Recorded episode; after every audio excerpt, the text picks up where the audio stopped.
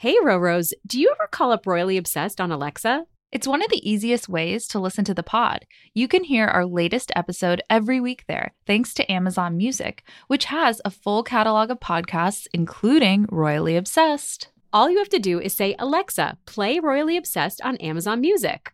Oh no, mine is listening to me say that right at this moment. A royal reminder new episodes drop every Thursday. Tune in on Amazon Music. Now, on to the show. Please rise for their majesties of Royally Obsessed, the podcast for all things royals. Stand by! Three cheers for Her Majesty the Queen! Welcome back to Royally Obsessed. I'm Roberta. And I'm Rachel. and it is time for your weekly update on the royal news you need to know. I just want to say that I've been looking forward to this so much all week. So excited to chat with you. It's like the bright spot of my week. I always do. It's truly taking this on during the pandemic has been something that's given me a ton of joy. I feel very lucky to do it, especially with you. I, I'm not just saying that. Aw. And all the crazy news, I feel like Trump getting COVID, and everything that's going on in the world, it's just like such a lovely escape. So I'm so glad that you guys are on this journey with us. A couple of royal reminders before we dive in follow us on Instagram at Royally Obsessed Podcast and join our Facebook group at Royally Obsessed. Subscribe to the podcast so you never miss an episode and leave us a royal rating of five stars. Pretty please. please. also, you can send us an email at info at gallerypodcast.com. We read all your emails, so please send them in. Send us a love How- note. yes. How was your weekend, Rachel? It was good, Roberta. I did um, one of my favorite things in a non pandemic world, which is a Brooklyn Bridge Park hang with friends. We all had masks and we did like individually portioned snacks, but it was the closest to normal I've felt pretty much this whole time. It was really, Oh, really nice. Sounds so yeah. nice. What about you? How was your sister in law's? Oh my gosh. How was. Oh, I just Not jumped quite a million steps. Sorry, Dave. Dave, if you're listening. No. How was his Um, we- your how was Dave's sister's wedding? Yes, my boyfriend's sister's wedding, not quite sister-in-law, Sorry, future Roberta. sister-in-law if all things go well. No, um, it was lovely. It was really small. Um, the weather was amazing. It was at a winery, so it was really, really nice. But also, I wanted to tell you that for the readers, I mean, the readers, for the listeners that have been with us talking about Ted Lasso almost every week, I have to say that I finished the show. And there's a special shout out to Meghan Markle oh my in gosh, the show. Roberta. And it made me freak out because I was like, everything's connected. Everything is connected. Oh my gosh, I'm like now behind you. And I love that you are in love with this show as much as I do. I feel Oh, like it it, says volumes about our friendship. It was so good. But then on the other side of the coin, I started Succession season two, which is a lot heavier Ooh. and I haven't started season two yet, but I loved season one. So Yeah, same, but all the characters are not lovable. They're all evil and They're all very horrible evil. in their own way. So Ted Lasso was such a breath of fresh air. But anyway, sorry. season two is coming. That's the last Ted Lasso mention on this podcast. So we'll we'll talk about the royals Unofficially now. sponsored Yeah. by Ted Lasso. um, well, we have a ton coming up this episode, you guys. We have new video of the Cambridges. The actual highlight of my weekend was hearing George, Charlotte, and Louis speak. More on that coming up. Meghan and Harry's interview with the Evening Standard about racism. We're going to go over all of that. And Kate and William zoomed with a koala. Uh, so much more to talk about. But first, the royal cocktail. And now it's time for the weekly royal cocktail. Yes, the royal refreshment this week is gin and tonic featuring Artingstall's gin. Do you have yours? I do have mine. It's like I did it in a weird glass. I put a little uh, slice of lime in mine. I love a good gin and tonic, and sometimes we get too crazy with our drinks, but this is a classic. Also, my glass doesn't do justice to the beautiful bottle that this came from. Um, so it's small batch by Paul Feig, the director and producer of Bridesmaids, The Office, and Freaks and Geeks, and it is absolutely delicious. And the bottle is like worth preserving and putting on a bar cart and like refilling with something else. It's so pretty. It's like a crystal bottle. You can't really find that anymore. I feel like Mhm. you'd find that at an antique store or something. So Also, just I want to mention that he also has this amazing Instagram show. If you follow him on Instagram, that's the quarantine cocktail time. So Ooh, I'm, that sounds I'm very right up my alley. Whole experience. That's well, all. Rachel, Yeah, I did right all those. alley. Yeah, I did all those pandemic cocktails. Hello. Why don't you have your own show? How the have you mixing not it up. Check out his and then make your own, and I will be there for it. All right. Well, while we're sipping, we're going to shout out a lovely reader email from Kendall this week. She started out by saying she's always loved the pod and all things royal, but especially ever since Will and Kate got engaged. She actually had her first royal encounter back in 2015. She was on a trip to London with her grandparents. They were outside Buckingham, and Prince Harry and Prince Charles drove by. What a surreal moment. That's the dream. If when you go to Buckingham Palace, right? Looking at the gates, you want to see a royal. yeah. So that I guess kind of inspired her, she said, to apply as an intern at the British Embassy in London. And she got the gig, which is amazing. Congrats. So she was there in the summer of 2016. And that same summer, the horrible Pulse nightclub shooting in Orlando happened. And so she describes in her letter what happened. Um, she says, As a small cohort of Americans in another country, we did our best to talk through the devastating tragedy with each other while in a different country. The EU and British citizens we worked with were extremely kind and really showed us why the US and the UK have such a special relationship. One morning, it was rumored that the Duke and Duchess of Cambridge were coming in person to the embassy to sign the condolence book. It was almost unheard of, and no one believed it, including my boss.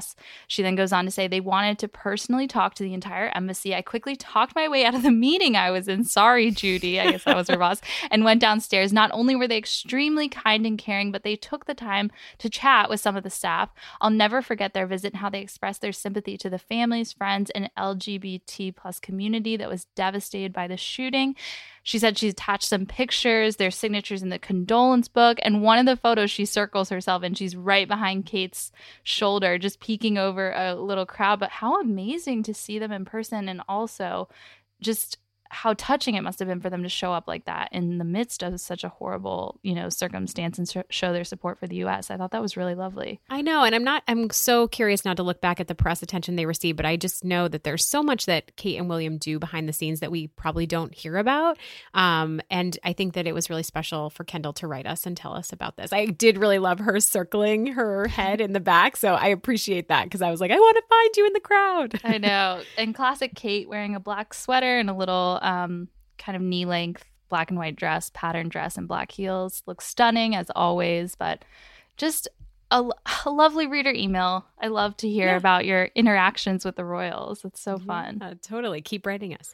Uh, so, this week in royal history, you guys, And now, this week in royal history. It's almost been two years since Princess Eugenie married Jack Brooksbank on October twelfth, 2018, at St. George's Chapel at Windsor. Hard to believe. We're a hair early talking about it, but this was like But perfect timing because yeah. of the baby announcement too. Perfect timing, yeah. Well, so to revisit that wonderful, memorable time, it was actually just, you know, a short, a few months after Prince Harry and Meghan Markle got married at the same chapel. So a lot of royal weddings. Gosh, think back to that wonderful year. That we had all that content. Absolutely crazy. Amazing. I did think this was interesting because we always talk about how the royals tend to have a six month engagement. So that was the about the same for uh, for Jack and Eugenie because Jack proposed in Nicaragua right at the end of January and then they were married by October. So that's a, a little bit longer. Um, but I also wanted to mention that I never noticed the similarities between Kate Middleton and Eugenie's engagement ring. So th- did you? Am I late in that? I guess I I'm only know this because I wrote a story about royal engagement rings and like outlined every single royal's engagement ring and the floral sapphire trend is really is really big with them. So But it's also like they have the major center stone, the large oval sapphire. They both have sapphires, and then Yeah. the ring, the like circle of solitaire diamonds around. That's, I mean, they really do look similar, other than the the blue. yeah, I was gonna say it's the pop. I'm not gonna say it's right. Padparadscha. Yes, that- yeah, is I that think that's right. Yeah, I'm, I'm not I totally sure, but yeah, no, it's pink and orangey, which apparently Yes. is way more rare than the ring that Kate, you know, Princess Diana's engagement ring, but. That that I know, the blue sapphire but is way can more iconic. beat? Yeah, you can. Yeah. It's priceless. It's absolutely priceless. But I do love both of those styles. Yeah, really it's, like I just I don't know how I missed the similarities. But uh Eugenie's dress was designed by Peter Pilotto and Christopher De Vos, and I forgot. I loved looking back at the pictures that she did that wonderful outfit change for the reception into that blush Yes. colored dress by Zac Posen. So striking and that beautiful. fit like a glove, like a Yeah, corset. fit like a It was actually They're really so fancy. Those kind of two. like jaw dropping how beautiful Yeah. That was. And they're a great couple because it's like you see them so dressed up, and then on their Instagram, you know, so dressed down. I like that sort of. You know, we've gotten to know them in the cou- in the two years since with how much Eugenie posts. But uh, memorable guests in attendance: Kate Moss, Naomi Campbell, the Clooney's. Although I don't think the Clooney's were cited. Victoria Beckham and Elton John were all said to be there. Kate and William and Meghan and Harry were also all together at that occasion. I, you know, just looking over the pictures, and again, it was supposedly when Meghan announced her pregnancy with Archie to the family. But that's you know, according to several reports, how accurate, totally not sure. But Mm-hmm. really, truly, I mean, you just had a wedding this weekend, but revisiting those pictures, it's like that's what life used to be like. I You know. just freely It's so weird to see people and- in crowds and hugging and shaking hands and all of that. It's just, it's like so jarring now, which is kind of scary about what it's doing to our psyche and all of that. But yeah, it's a beautiful wedding. And it was kind of wild to think that we just had had Meghan and Harry's and then I know uh, what like a year. the luckiest year of royal fanatics everywhere. yeah, yeah, yeah. and It was two such a, royal weddings. now we have such a huge gap, but uh, but yeah, and like you said, they have a lot to look forward to in the coming year. And uh, Eugenie was actually spotted for the first time, I think, out since her baby announcement, wearing a floral dress with a forest green jacket and patterned mask. Love seeing the mask.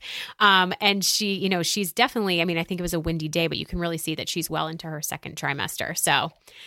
Pretty exciting. Early January. Or, I know, well, sorry, they- early next year. Let's early make sure we get that. 2021. Well, early I'm, 2021. That's why I was just going to ask you. Do you think? I mean, like how early? Like that could mean before March. That could mean January. I'm like so curious to see Keeping what how it all pans out. Yeah, know. same, Can't same. wait. Can't A new royal baby.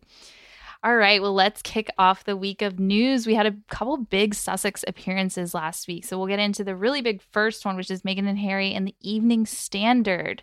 So they collaborated with the Evening Standard to kick off the UK's Black History Month on October 1st. The Sussexes held a private interview with the Evening Standard, uh, two editors there. It was journalists Abianca Makoni, who was born in Zimbabwe and raised in London, and Lizzie Edmonds. And they talked about the importance of representation, about experiencing the racial justice movement from the US, and about Black History Month as a celebration. So we're going to play a little clip from that. And why is the project more significant now, especially with everything that's been happening with uh, the Black Lives Matter movement and the protests across the globe? For me, it's awareness and and it's education and it's teaching. Um, you know, I I've had um, I've had a, a sort of an awakening as such of my own because I, I wasn't aware of so many of the issues and so many of the problems with uh, within the UK, but also globally as well. I thought I did, but I didn't. Well, and I think also what it does is just remind people of our shared humanity. And that's the takeaway. Yeah, they had this really deep conversation with the editors, and this was just some of the snippets of it. At another point, Harry says, You know, when you go in a shop with your children, you only see white dolls. Do you even think that's weird? There is not a black doll there. And I use that as just one example of where we as white people don't always have the awareness of what it must be like for someone else of different colored skin, of black skin, to be in the same situation as we are, where the world that we know has been created by white people for white people. So, really, you know, they really got into it and um, talked I liked about how succinctly he put that too. I think that that kind of really is. I mean, I know it's just one example as he mentioned, but it is a really strong example of something that's like just that simple thing. Yeah, like, kind if of you're not thinking about that, that's a problem. right. It like resonates with a wide audience. Like it, I feel like all like anyone could relate to that specific tidbit. Um, but they also mentioned Archie up front in the very first few snippets. Um, Meghan said, "We are doing well. Archie's so good. We're well, she she said he's so good, but meant to be understood as Archie is so good. We are very lucky with our little one. He is just so busy. He is all over the place. He keeps us on our toes. We are just so lucky, so sweet. And they were doing this from their Montecito sitting room, which we've seen a couple of times. And I love that their beagle guy made an appearance. It was a pretty. He was kind of a star. I mean, I love when he kind of made a quick exit too, and Harry's face was just like, like he looked like okay. He like whatever, jumped bye. off Harry's lap, and Harry was like, "Oh God, it's like this gonna mess up the Zoom feed." It was really, it was really funny. I also was thinking that Guy has been all over the world, if you think about it, because he lived with her in Toronto and then Yeah. moved to the UK and then moved back to California. Like this is a world traveling dog. So I well, really I think there's a kids book about him. Yeah, I own it. Guy the Beagle, the Royal Dogness Guy the Beetle. I mean, Guy, Guy the Beagle, not Beetle, Beagle. Wait, it's called the Royal Dog. the Royal Dogness Guy the Beagle, and I read it it to by? Finn. Uh, so let me see. Mike Broom and Camille March. And it's a total delight. If you don't own it, you should definitely buy a copy. It's great. All about amazing. Guy and his world Yes. travels. I love it. Um, the reason, though, I mentioned when the journalist by name Abianca is she wrote another article following up the conversation with Meghan. She said the Duchess spoke softly but firmly and was nothing like what people assumed. And she said she felt their childhood similarities of um, this journalist growing up or being born in Zimbabwe but growing up in London. She, that made her understand exactly where Meghan Markle was coming from and to admire her. Yeah. I really liked that kind of addition to all the coverage because I think that so many times, you know, journalists are sent into these incredibly high profile moments, which I count this as one for sure. And I liked hearing from the writer on what was going on behind the scenes, what she personally felt. And I really liked that she said she was so nervous because obviously it's like you get probably such a short amount of time with them, but then to have them be so warm and open sounds like it went really well. and to answer their questions so thoroughly and thoughtfully too it's like i would be so nervous i would i wouldn't even know how to form questions but For when they come on the podcast, we'll prep. yeah seriously we need to start prepping now uh, but i love meghan's outfit she wore her like kind of it looked like one shoulder but it had another sleeve. It's by glemaud and it's called the slash long sleeve top. It's um glemaud is a haitian designer who founded in the black collective for black individuals in the fashion industry. So i really like that she was shining a spotlight on that for this important talk and then trousers by stella mccartney.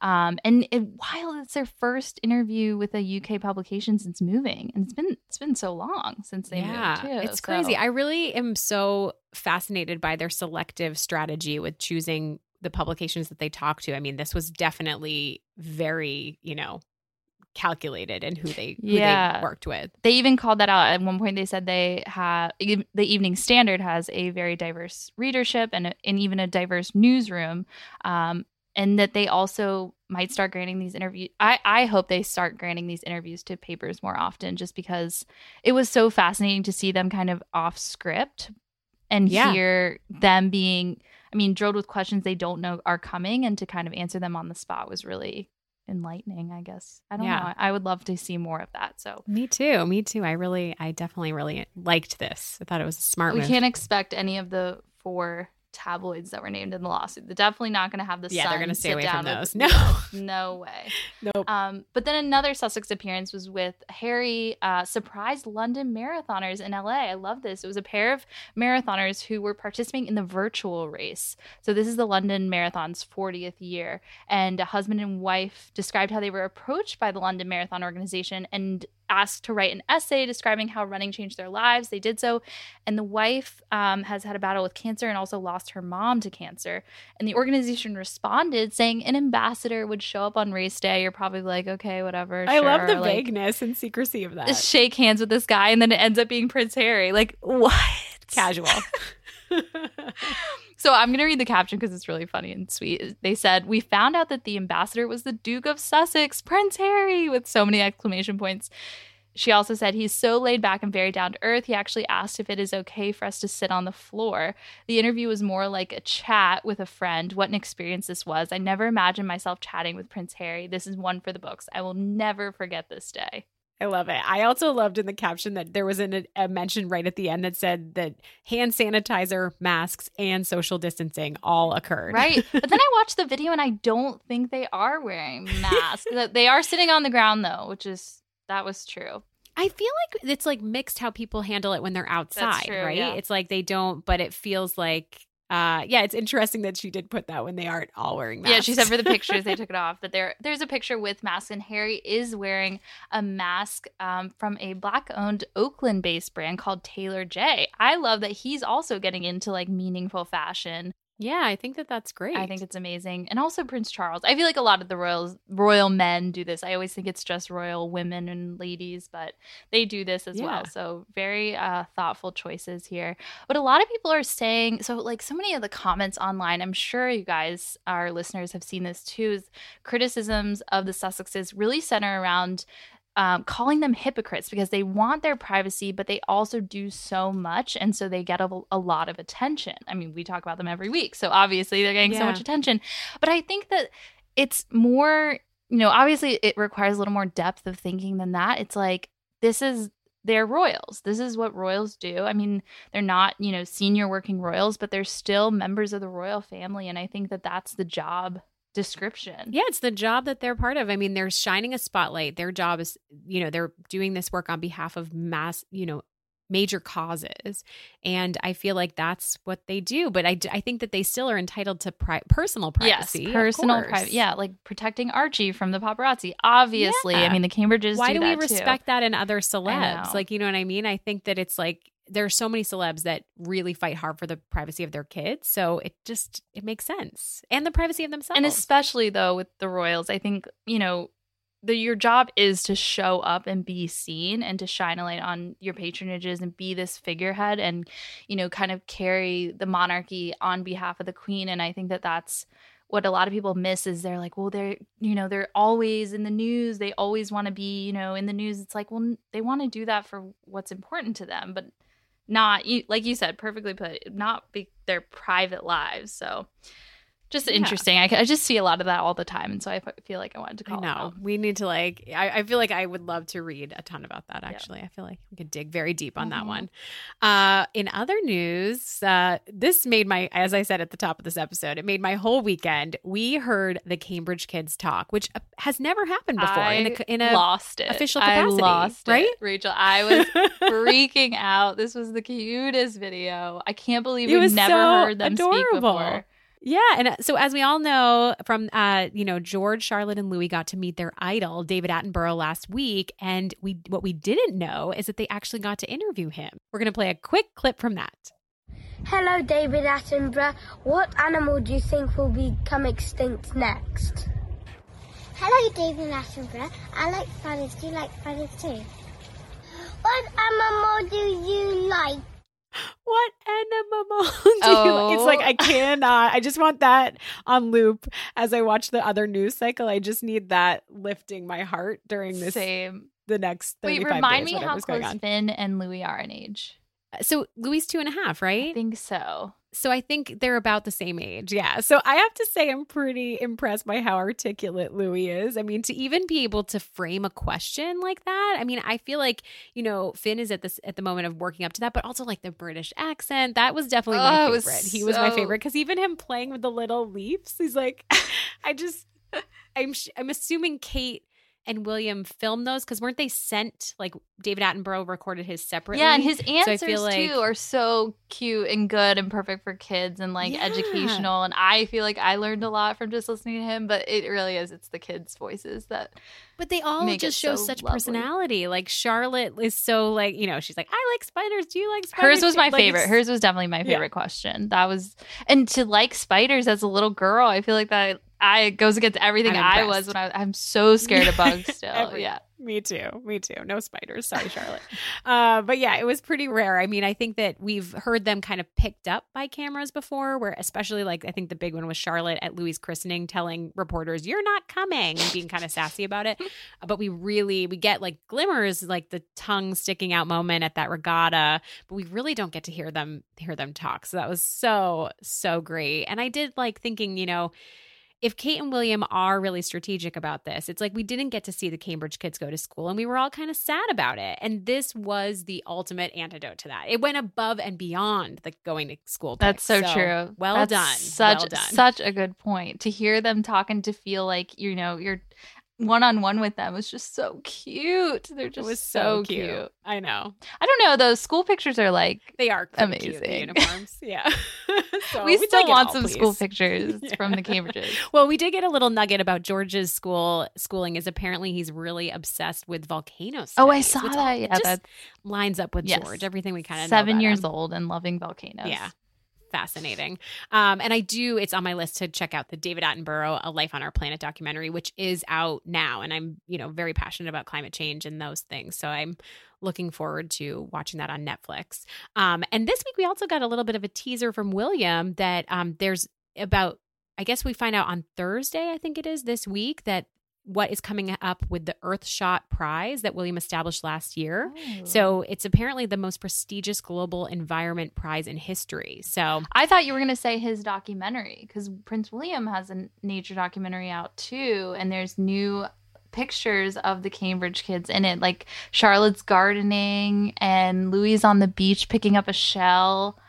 And then there's another one. What's George doing? I think George is in a garden as well. I actually need to look this up. Wait, is that is that the that's not correlated to this though, is it? The Earthshot? No, Prize? it's a different. No, it's a different documentary. It's the- it's yeah, the- yeah, okay, yeah. okay, Sorry, there's so many sure. Okay. nature documentaries. There's so many nature documentaries, but we know like William is. I mean, I I really love this that he has taken this on as a cause because he wants to be able to tell George, "This is what I did to stop this when you were little." Because I think that that's kind of the way we all need to look at it right now. You know, it's like we can't just look back and be like, "Man, we could have done something," but we should be doing something now. It's sort of. I love that William is taking that on and that that um world responsibility. Yeah, he he mentioned like his kids gave him this totally new perspective on you know what it means to be a conservationist and to try and help save you know Mother Earth, and I think that that was really kind of I don't know that's just so impactful to hear from him too that his Yeah, fatherhood because he like back when he was a partier, I feel like there was no thought of that whatsoever. As as much as Prince Charles would have liked him to be, you know, thinking of those things, but Totally. And I think Charles is really proud of him right now with all this conservationist efforts. Sure. Um, anyways, more Cambridge news though. Kate and William also zoomed with Grace, a koala, as they chatted with business owners and first responders on Kangaroo Island in South Australia, which was deeply impacted by the bushfires in January. To be honest, Roberta, the fact that that happened in January, like this year Oh has been a blur. I can't believe that. Um, yeah, it's crazy. 48% of that island was actually impacted by the fires, including a lot of uh, displaced koalas. They were really affected and had to be taken into, um, you know, out of wi- out of the wildlife that they were living in, and uh, really cared That's so for. sad. Yeah, a lot of animals. I remember seeing like Instagrams of those they them having to rescue a lot of different animals and kangaroos and koalas. Um, but yeah, so that this one was saved from the wildfires. This is, she's a rescue Saved from the yeah. wildfires. Yep. And they're about to reintroduce her. Um, it's definitely worth watching if you guys haven't checked it out on their Instagram. But I love that Kate wore, she brought back her Dolce and Gabbana golden yellow dress, which is a nod to the country's, na- Australia's national Oh, color. And she that. last wore it at Wimbledon. But it made me think about, because she also wore a striking yellow dress in Australia on her visit in 2014, not to the Royal Zoo, but I always think of when George went and met like the little, you know, animals at the zoo and threw that little stuffed bilby on the ground. I don't know. I love all the whenever they interact with animals. That's so cute. Uh, So I have to admit, I haven't had time to watch this video yet. But was it was their chat with the koala really like? What was their reaction? Yeah, I mean, it was just really cute. I mean, they were mostly talking about the impact Right. of the wildfires, but they were catching up on the health of the koala Aw. too. It's it's adorable. It's definitely, and it's also yeah, it's just good to kind of think about all those things. All right, know, I'm that- opening this that new- did happen. tab. 2020 has kind of been overshadowed by the pandemic, Totally. but a lot of other things have happened, sadly. Um, but then finally, one last Kate update. She did spend Tuesday morning today chatting with students at Derby University about how they're coping during this time. I feel like college students are just incredibly impacted by the pandemic.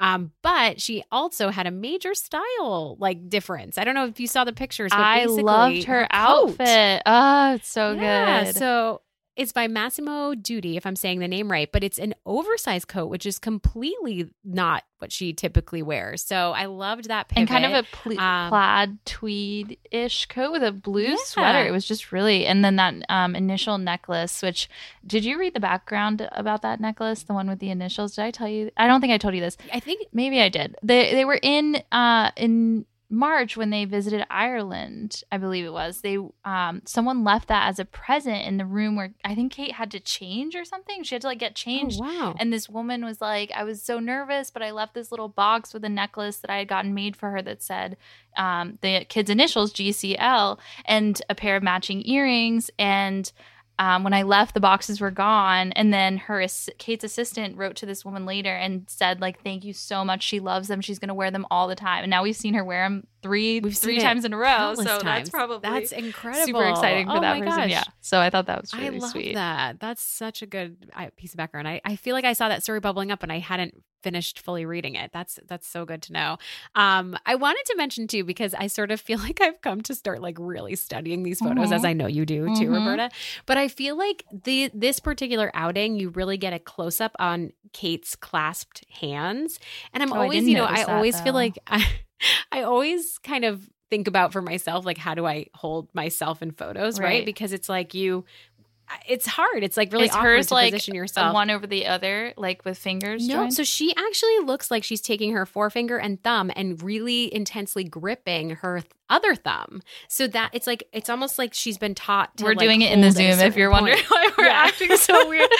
I feel like I'm like trying to act this like what I'm, yeah, I'm doing? I'm shaking my hand and trying to give. Can I see that? That's what she was doing. Interesting. Yeah, so it's like this, but so they're clasped, but she actually has, I'm showing Roberta, but it's actually like she's really pinching her thumb. So it's Interesting. I encourage all Roros to check it out and email us and let me know what you think because I might use it in my upcoming personal photos. I wonder if it makes you kind of like sit up a little bit, or like if it makes you Yeah. a little feel a little more polished. What it what is the background here? Also, have we gone too like far nervous, in you analyzing know? photos? Like, is Yeah, this where we draw the too far.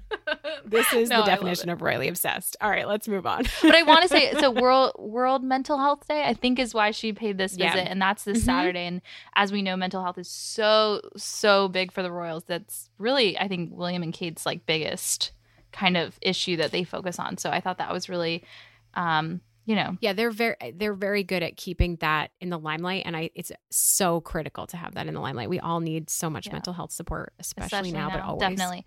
So we are going to talk now about the Battle of the Brothers, the new book that's coming out October fifteenth by Robert Lacey, who you guys will remember we said last week was the uh, historian for the Crown on Netflix. So the book, the full title is Battle of Brothers: William and Harry: The Inside Story of a Family in Tu- Tumult. Tumult. Tumult. A That's word actually a really that's like three. That's two subheads. So long title. yeah. Um, but so Ooh, Roberta, I love your opinions on book titles. we don't we don't have our shots to take a shot for every revelation but we do have Yeah. several revelations which i will go through quickly and then we can discuss so the first one that says that all the coverage of the book says that it was written in collaboration with a high level insider and one high level insider very different from finding freedom which was a hundred sources they said which corroborated all of that um, which now who knows? It's up in the air and it's being brought into meghan's trial. So we'll you know find Yeah. out more about that probably soon. But one high level insider that's very i thought that was really interesting. Yeah, that is really i don't know. I want to know who that person is. Seems limited. yeah. Another But also another different. yeah. the another revelation william refused to eat lunch with harry at the sandringham summit what we've known to you know now call the sandringham summit which was when they you know had to hash out the details of the sussexes exit and harry and meghan acted like quote hollywood lawyers demanding quote guarantees on every single point as if it were a contractual negotiation i Hmm. mean understandable considering Meghan's background is Hollywood. So I would think that that kind of makes sense, especially as an American. I Yeah. feel like we're more, I don't know, is this, this might not be right, but like more contractual, like, Yeah, more trained to think Yeah, that way or I don't know. something. Yeah. uh, Queen Elizabeth has always had a soft spot for Harry and had been delighted with Meghan, but took away Sussex royal branding because she felt they became erratic and compulsive. That one kind of stood out to me when I was reading through the revelations that from that excerpt. I just thought that that was interesting because it was a kind of, you know, twist at the end. Like the split was kind of the details were carved out, but then it was like, wait, wait, wait, you can't use Sussex Royal. So that was a yeah, really, it came like know- a little bit after the fact from their Mhm. from their initial Yeah. split. So it's really Mhm. interesting. Also, a big revelation was that Archie's christening really ruffled feathers. It says that Prince, the book alleges that Prince William was mad the Sussexes wouldn't reveal the godparents, that everything was shrouded in secrecy. Uh, his birth, you know, was kind of kept under wraps for a while. And so I think that. I, I don't know. I don't know if that I believe that though, because like, why would William be mad about godparents of Archie? That seems really. Maybe it's just because of the break with protocol. I, I don't know if I believe that one. I think that's what the explainer said was that it was, you know, William really follows the constitutional aspects of his royal job to a T. Uh, but again, you know, this is these are revelations from the book. Like we don't totally know how true they all are, but it's it, it is pretty interesting. Yeah, definitely. Another one was that Harry saw the official royal portrait of the Queen, Prince Charles, Prince William, and Prince George as exclusionary. He even like it sounded like he was kind of like, "Oh, they left me out," in like a little bit of like a bitchy way. I don't think I believe that one. That one is, is a line of succession picture Yeah. portrait. Like I don't think Harry would. I mean, the, the book I think alleges that you know it just made his decision even easier, and that could be true. But I feel like how I guess I'm just like, you know, how hard would it have been to include Harry? I mean, I get that it's the line of succession, but it's like you're excluding one very prominent member of the family. I don't know. Yeah. Just my two That's cents. a good point. I No, don't that's know. That's a good point. I want this. I want this back and forth. That's good. Um, also, I thought this was really interesting. Is that William asked Diana's brother for help when Harry and Meghan first started dating? He thought they were rushing into things, so he kind of asked um, Charles Spencer to intervene. The quote is, "The result of the Spencer intervention was an even more bitter explosion." Once again, Harry refused to slow down. He was furious with his elder, elder brother for dragging other family members into the row. I don't know. I mean, I could see William doing that, knowing what we know about his reaction to Meghan and how he, you know, it, it was quick. It was a very quick timeline, so I think I could, I could see that playing out. Yeah, totally, totally. Sorry for a quick second. I just was distracted by your sweatshirt. Roberta's wearing Oh. her her fly Diana Virgin Again. Atlantic sweatshirt. Oh, I, I guess I just I held it up for the camera last time, so here, here it is it. on Sorry, my body. sorry. Uh, I digress. um, but no, I do think that that involvement is pretty. Um, it sounds true to me, but I also I J- don't know. Charles Spencer, Diana's brother, was kind of a godfather to them in a lot of ways. It seems like after her death, and I think wanted to had a big role. yeah, lives, wanted to yeah. really look out for them and make sure you know that they were kept safe and um, not only you know not just duty. He talked about that in his eulogy for Diana a lot. So. Um, but family as well. So I thought that was really interesting. And then the final thing that I thought was really re- revelatory was that the Queen wanted Harry and Meghan to move to Africa. She wanted to give them a role in South Africa, kind of like a diplomatic role, I guess. Um, Mhm. And it was because she wanted to give everyone a breather or that was what it was understood was that everyone kind of needed a breather from the sussexes and all of this whirlwind crazy media coverage um And I thought it was interesting because they, I think it was described in the book as an opportunity for them to kind of live like normal people and still maintain their royal role. So she was definitely, it sounds like, if this is true, that she really did have her sights on their needs and what they were really pushing towards, which was a more private, normal, quote unquote, feeling life. yeah and i remember hearing about this back when this kind of the news broke that they wanted to move to Yeah. africa and you know they they didn't know long how long they'd be there it wasn't just a royal tour it would be them actually living there and they would get a lot more privacy and all of that. And so it's kind of crazy to kn- I, i'm curious to read the book because i want to know you know what happened after this was proposed. How did it fall through the cracks? What kind of made this Yeah. spiral out of control? Because then quickly after that i feel like it was only a couple of months after that was when the news that harry and meghan were leaving broke Mhm. so Yeah, I definitely want to read the book. I feel like I did a little bit of a deep dive into, you know, I mean, Robert Lacey's incredible. He's incredibly credible. Like, I think that he, you know, he's the historian for the crown and he just does a lot of, uh, you know, I I feel like he has a really strong reputation in all the books he's written over many decades. So I'm definitely, you know, my interest is peaked. He, I also read an interview that he, chooses to write about things where he really wants a happy ending for the subject. So I feel oh, like oh that's I don't know. I'm expecting sort of a optimistic story. Yeah, he but- wrote Majesty, which was about the queen, and that was a critical Mhm. success. So I did want to just mention this quote. He, inter- he interviewed with the Daily Mail, and Robert Lacey said, "quote The palace got this very wrong, as it always does with the second-born. They always treat the second-born badly, not to say cruelly. It happened with Princess Margaret. It happened with Princess Prince Andrew. It's the classic heir and the spare thing. They just don't know what to do with the spare, and they certainly didn't know what to do with the spare's wife. He also said there's only one self made millionaire in the royal family, and that is Meghan Markle. If they had sat down with her at the start and said, let's have a talk about the things you're interested in, things might have been different. Um, so I do think he's coming from a place of like, the monarchy could have done so much more. And so it'll be interesting to see how that all plays out in the book. I Absolutely. I'm so curious. I also have to on my reading I list. like want to take royal biographies with you know more of a critical lens because of knowing how disputed some of the claims in Finding Freedom are, and ju- not just that, but I, I that was like one of the most recent royal biographies I've read, and so I think that like, it's so hard not knowing the I sources. know. It's really difficult. So and I wanted it all to be true, and then it you know it's not. But I know. so Ugh. we'll see. Yeah.